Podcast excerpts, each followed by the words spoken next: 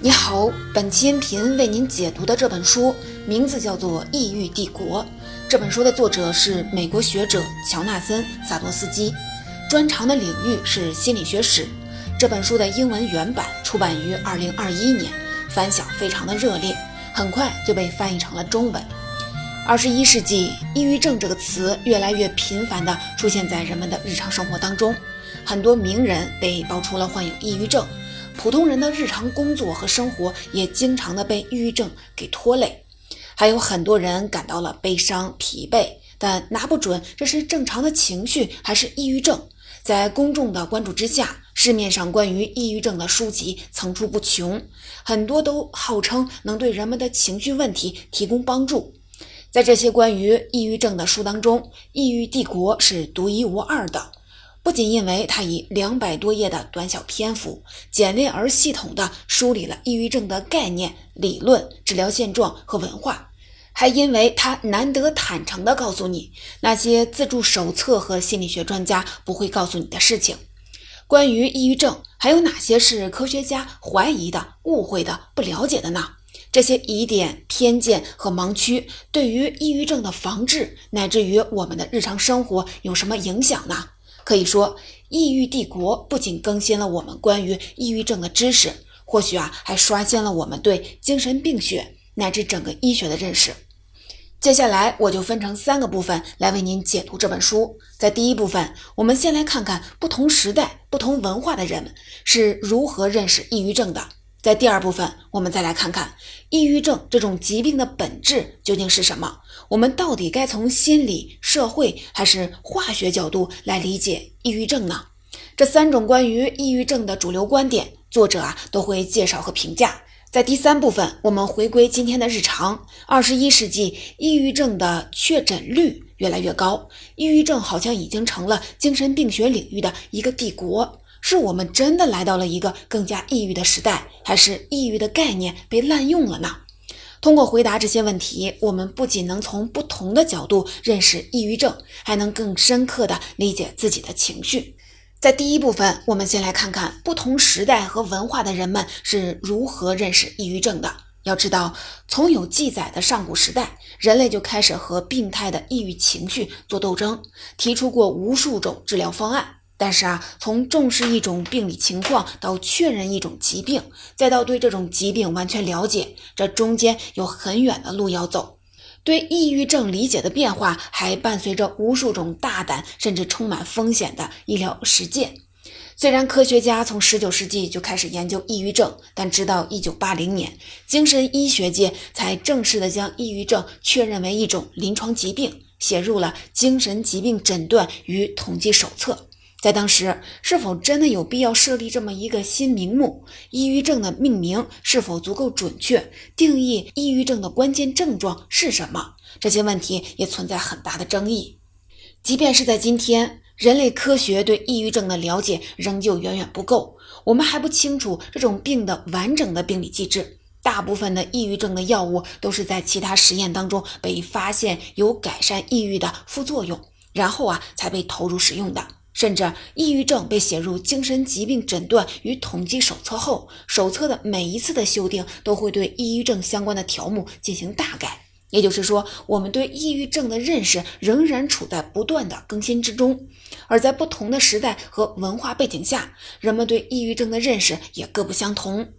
通常来说，一种疾病要想获得承认，它的症状、诊断和治疗需要尽可能的客观和普适。但是啊，抑郁症的症状和诊断似乎受到了很大的文化影响。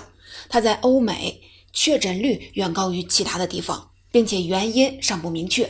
根据一项研究，2011到2014年，超过九分之一的美国人接受过抑郁症的药物治疗，这一比例现在只会更高。你可能也发现了，美剧里面人们因为抑郁去看心理医生，就像是家常便饭一样。本书作者还举了一个例子。在美国，有位来自尼日利亚的女学生叫伊菲麦露，是一个难民，在美国没有合法的身份，因此啊不能找工作，生活上困难重重。很快，伊菲麦露出现了嗜睡、悲伤、社交退缩等等症状。她的姑妈是一位在美国受训的心理医生，认为这是典型的抑郁症。但伊菲麦露反驳姑妈说：“把生活里的一切问题归结为心理疾病，把所有的不舒服诊断为抑郁症，这根本啊不是科学，而只是一种美国文化。”他认为自己的情况啊不是生病，而是面对重大困境时的正常反应。只要拿到了身份，找到了工作，自然就好了。后来，伊菲麦露的确通过改善生活状况解决了自己的心理问题。这当然不能说明抑郁症就不是一种客观存在的疾病，但这位尼日利亚女生的确揭示了一种可能：所谓的抑郁症，会不会只是欧美文化理解悲痛的一种方式呢？有一个术语专门用来形容一种和文化高度绑定的精神疾病，叫做文化制约综合征，也叫文化束缚症候群。它指的是一系列和文化背景相关的症状，只有特定民族或者是地区的人会报告同时出现这种症状，有的症状甚至只在这些民族或者是地区出现。当地人会用这些症状命名一种疾病，但这种疾病外界啊并不承认。常见的文化制约综合症有马来西亚的缩阳症、韩国火病和北极歇斯底里症。很多学者认为，多数文化制约综合症并不是独立的疾病，而是其他问题在文化的影响下表现出的特殊的症状，或者啊，根本就是一种文化习惯。那么，抑郁症会不会是一种文化制约综合症呢？本书的作者萨多斯基的看法是，抑郁症的存在既有大量的证据支持，也有普遍的社会意义。受到文化制约的，与其说是抑郁症，不如说是现代精神病学和心理学对抑郁症的主流认识。作者承认，抑郁症的命名本身就和西方历史，尤其是现代西方历史紧密的相关。从古希腊到基督教的中世纪，人们一直在孜孜不倦地命名、分析和治疗过度的抑郁。解剖学刚兴起的时候，人们更是热衷于在躯体当中寻找忧郁的病灶。可以说，西方的医学当中还没发展出精神病学和心理学，对抑郁的研究就已经如火如荼了，甚至还有大量的著作出版。只不过，不同时代形成了不同的命名和知识体系。当时，抑郁症这个名字还不通行。随着人文主义的兴起，欧洲人开始把抑郁的情绪和人之为人的本质联系在了一起，认为它正是人性高贵和敏感的体现。这种认识也是有文化背景的。举个例子，莎士比亚笔下的哈姆雷特就是这种高贵忧郁的代表。他因为父亲被害，王位啊被篡夺，感受到人间的丑恶而开始了厌世，并对存在的意义、人的本质产生了怀疑，提出存在还是毁灭的著名的问题。哈姆雷特身上的这种悲伤、沉思又充满了智慧、文采斐然的迷人状态，叫做忧郁。和忧郁相对的是哈姆雷特的女友奥菲利亚的精神状态。奥菲利亚同样遭受了不幸。但她被悲伤击垮，疯疯癫癫，丧失理智。这种状态呢，被称为是抑郁。当时的人认为，只有欧洲男性身上才会出现高贵的忧郁，女性身上只会出现病态的抑郁。至于欧洲以外的人，例如他们能接触到的非洲奴隶，根本体会不到这些复杂的忧愁。你不要觉得啊，这些都是过去式了。从前的文化偏见仍然在影响着现今由欧美主导的精神病学和心理学。今天啊，因为抑郁症就医的人仍然以女性为主，这又反过来导致了医生只能根据女性患者的症状来确诊诊断的标准。男性即便是鼓起了勇气去治疗病态的抑郁，也经常会被误诊。同时呢，很多欧美国家的研究都显示，比起白人，有色人种的抑郁症的诊断更加严苛，很多医生更倾向于对有色人种做出精神分裂，而不是抑郁症的诊断。了解的不足，标准的频繁变动，文化因素的制约和个人判断的影响，这些都在挑战抑郁症存在的合理性。然而，作者认为这些不确定性和文化的影响，在人类认识很多疾病的过程当中都出现过。例如，同属精神疾病的阿尔兹海默症，也是在确诊了脑部机制之前就被承认的疾病。大名鼎鼎的肺结核更是这样。再说，即便医学没有承认。难道这种病就不存在了吗？作者进一步的指出，医学既是科学，也是一种社会共识。他援引精神病学家南希·安卓森的说法，指出整个医学史上其实从来没有人成功的找到过疾病和健康之间的界限。换言之，别说是具体的某种疾病，就是疾病这个范畴本身也没有明确的定义。所以啊，与其往客观纯粹、边界清晰的死胡同里面去钻，不如更多的考虑人们的需要和感受。这些需要和感受同样是真实的。虽然抑郁症的知识体系受到了欧美文化的影响，但在很多其他族群的文化制约综合症里，也能找到抑郁症的影子。古今中外，抑郁症可以有很多的负面孔，比如说歇斯底里、神经衰弱、下沉的心、火并，甚至是一句“这个人啊总是想太多”。这些变形，与其说是挑战了抑郁症的存在，不如说是丰富了抑郁症的内容。今天，大部分专家都承认，抑郁症不是一组单一的症状，它的症状、诊断和治疗都会受到文化影响。而作者的态度就是，无论如何，命名抑郁症有助于帮助患者表达他们的痛苦，把痛苦看成是一种问题，就是踏出解决问题的第一步。接下来，我们来看看关于抑郁症学界的主要分歧。抑郁症的本质是什么呢？是心理的、社会的，还是化学的呢？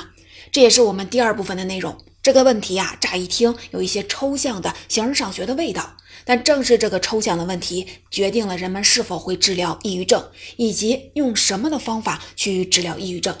同时呢，作者也提醒我们，对待抑郁症的本质没有必要采取非此即彼的方式，不同的治疗手段之间也不完全排斥。曾经的医学在这一点上走了弯路。现代医学中，心理说的知名度最高。心理说先驱是精神分析学派，这一学派的创始人弗洛伊德在一篇著名的文章《哀悼与忧郁症》中讨论了抑郁症。他认为，抑郁的根源是一个人丧失了某种重要的东西，但出于某些原因无法表达，或者不愿意对自己承认这一点。导致了愤怒转向了内部。要治疗抑郁症，可以通过谈话疗法，让医生深度地挖掘病人的潜意识，引导他意识到自己愤怒和丧失感的真正来源，从而啊就缓解病情。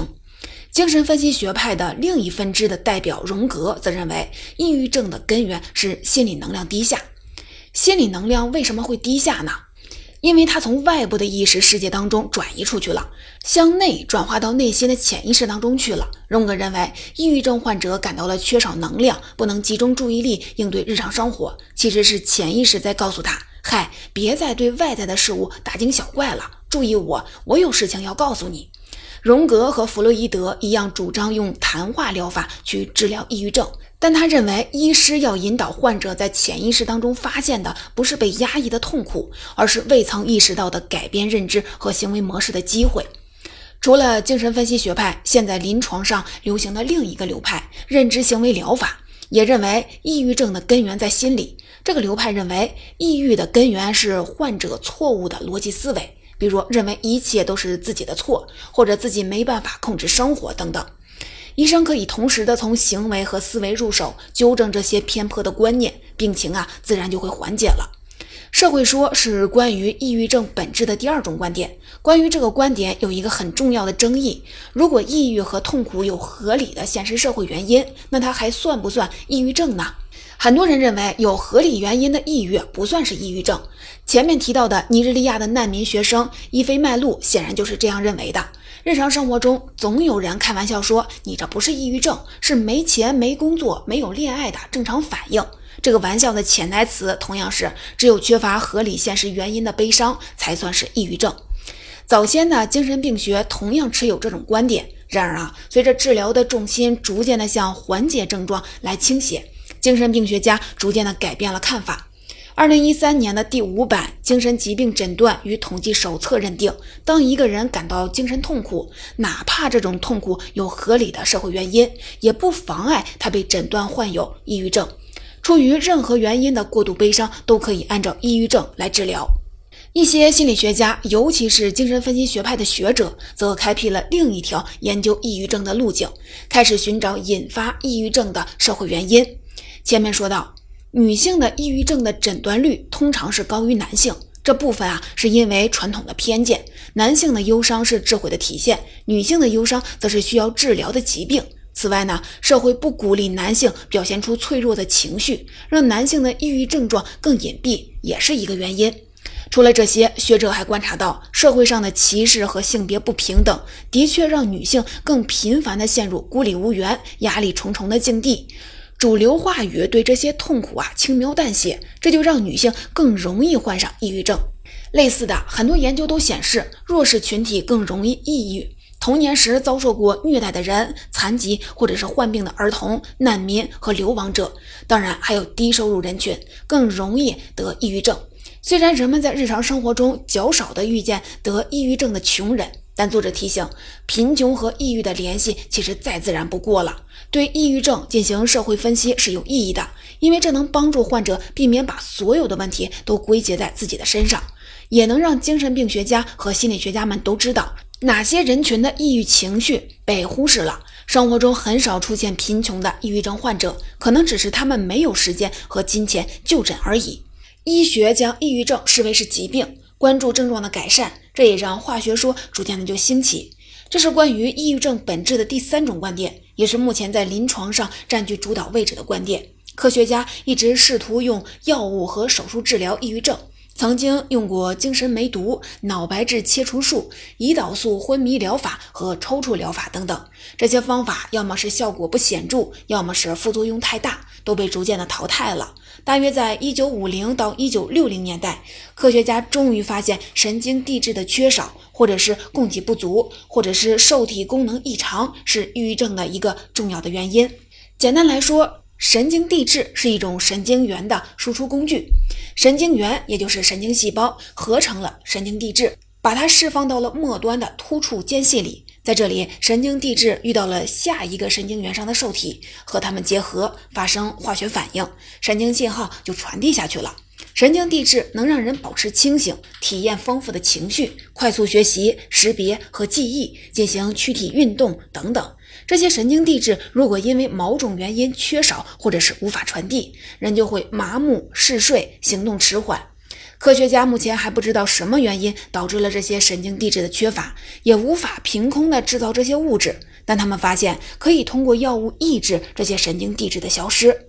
根据这个原理，一种著名的药物百忧解应运而生。百忧解的疗效比较稳定，副作用比较小，很快成为最常见的抑郁症的处方药。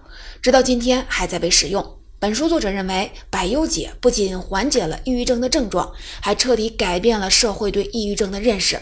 既然这种病有药可以治，医生就不再需要费时费力地分析抑郁症的个人和社会原因，进行冗长的心理咨询，而只需要花五分钟评估症状，然后开药。从此啊，抑郁症才真正的成为了一种和肺炎、胃溃疡一样的临床疾病，有标准化的诊断和治疗方法，有可以预测的疗效。在抑郁药物得到广泛临床使用后，临床的抑郁诊断大大增加，医生开始把抑郁症描述为一种平平无奇的精神感冒。非抑郁症的患者也开始听从医生的建议，购买各种抗抑郁的药物来增加快乐、提高效率。抗抑郁的药物不仅改变了大众对抑郁症的看法，更改变了人们对精神健康乃至和自己心灵的关系的看法。因此啊，作者认为可以把抗抑郁药物发明之后的时代称为是百忧解时代。今天我们仍然生活在百忧解时代当中。总的来说，关于抑郁症的本质，三种看法各有千秋。心理说重视个体病例的独特性，帮助患者突破自我；社会说让抑郁症跳出了个人层面，寻找系统产生的社会痛苦；化学说则致力于简单直接的缓解痛苦的症状。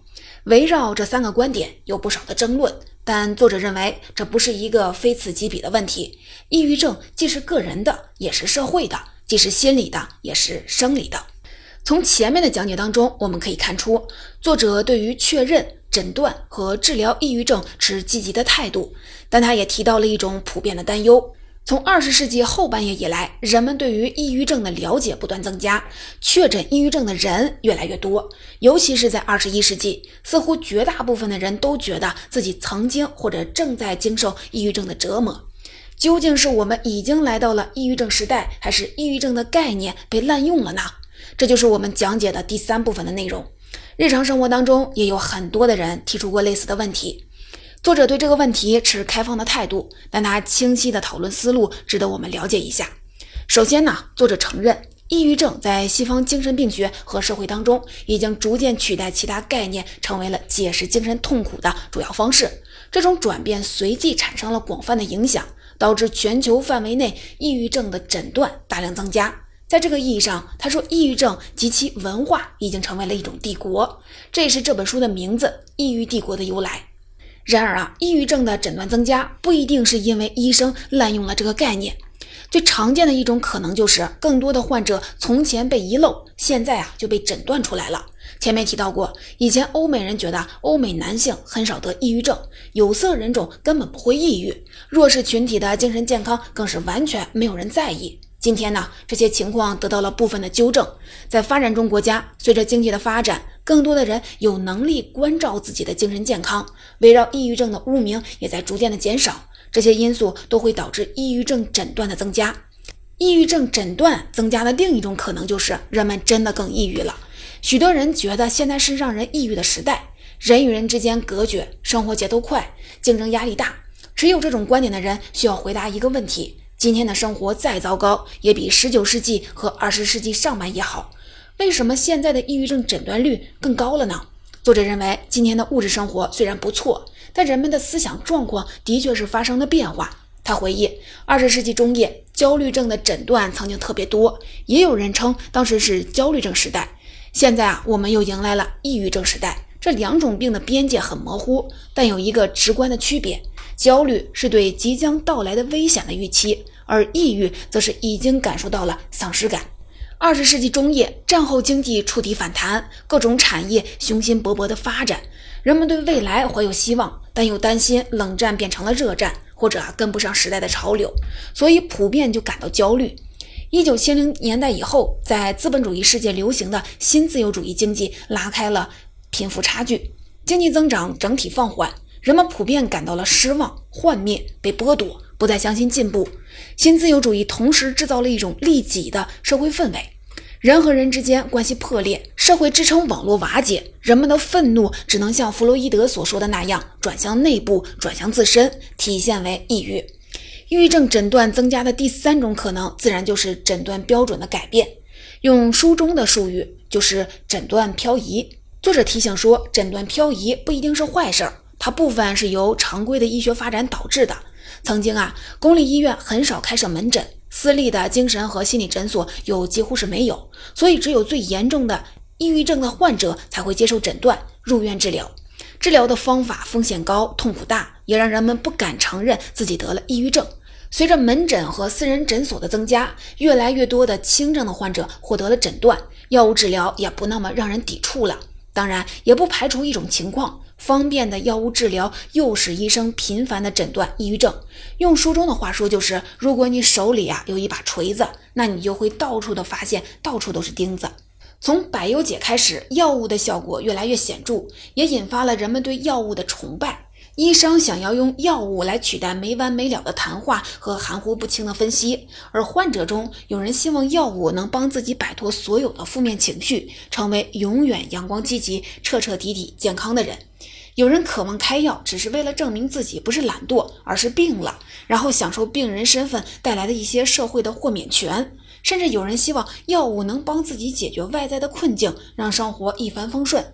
前面提到过，不仅是确诊了抑郁症的人数增加了，还有很多没有确诊的人主动的服药来改善情绪。作者担心，药物的流行正在带来文化副作用，人们越来越不能接受负面情绪的存在。以至于要把所有的痛苦都当成病来治，这种情况部分是因为有些制药公司过度的美化药物的效果，宣传唾手可得的化学幸福，让人们觉得抗抑郁药是快乐药；也部分是因为有些企业在抗抑郁的药物当中发现了增长点，希望吃药可以让员工减少旷工，提高效率，快乐的工作。显然啊，滥用药物是对自己或者是他人的一种情绪剥夺，药物也不能实现这些愿望。作者警告说，如果一个人迷信药物，可能会因为疗效没有达到预期而加重症状；而如果一个企业迷信药物，可能会伤害员工的健康和热情，并在长远上伤害自身的利益。如果一个社会迷信药物，则会试图用药物来掩盖各种各样的问题，最后导致问题大爆发。总结到这里，我为您解读了《异域帝国》这本书的精华内容。下面我们一起来总结一下。首先呢，作者讨论了关于抑郁症这个概念的种种含混之处，尤其是它的社会文化属性，然后陈述了他的观点。尽管无法精确测量，但对抑郁症进行正式的命名既合理又有必要。随后呢，作者介绍了关于抑郁症本质的三种说法：心理说、社会说、化学说。他认为这三种说法描述了抑郁症的不同方面，其实是同时成立的。最后呢，他回应了一个常见的问题：我们是否生活在一个抑郁时代呢？他对这个问题保持开放，但提出了抑郁症诊断率增加的三种可能的原因，也是对抑郁症概念的滥用提出了自己的担忧。听到这里，你可能会觉得围绕抑郁症有好多模棱两可的地方。没错啊，作者一方面坦然地承认人类对抑郁症了解的局限，另一方面也在提醒读者，含混和审慎其实是医学的常态。现代医学本来既是一种科学，又是一种社会共识，它有不可辩驳的用处，也有自身的边界和局限。抑郁症需要被当成一种疾病，但又不能仅仅的被当成一种疾病。这其实也应该是人类对待其他很多疾病的态度。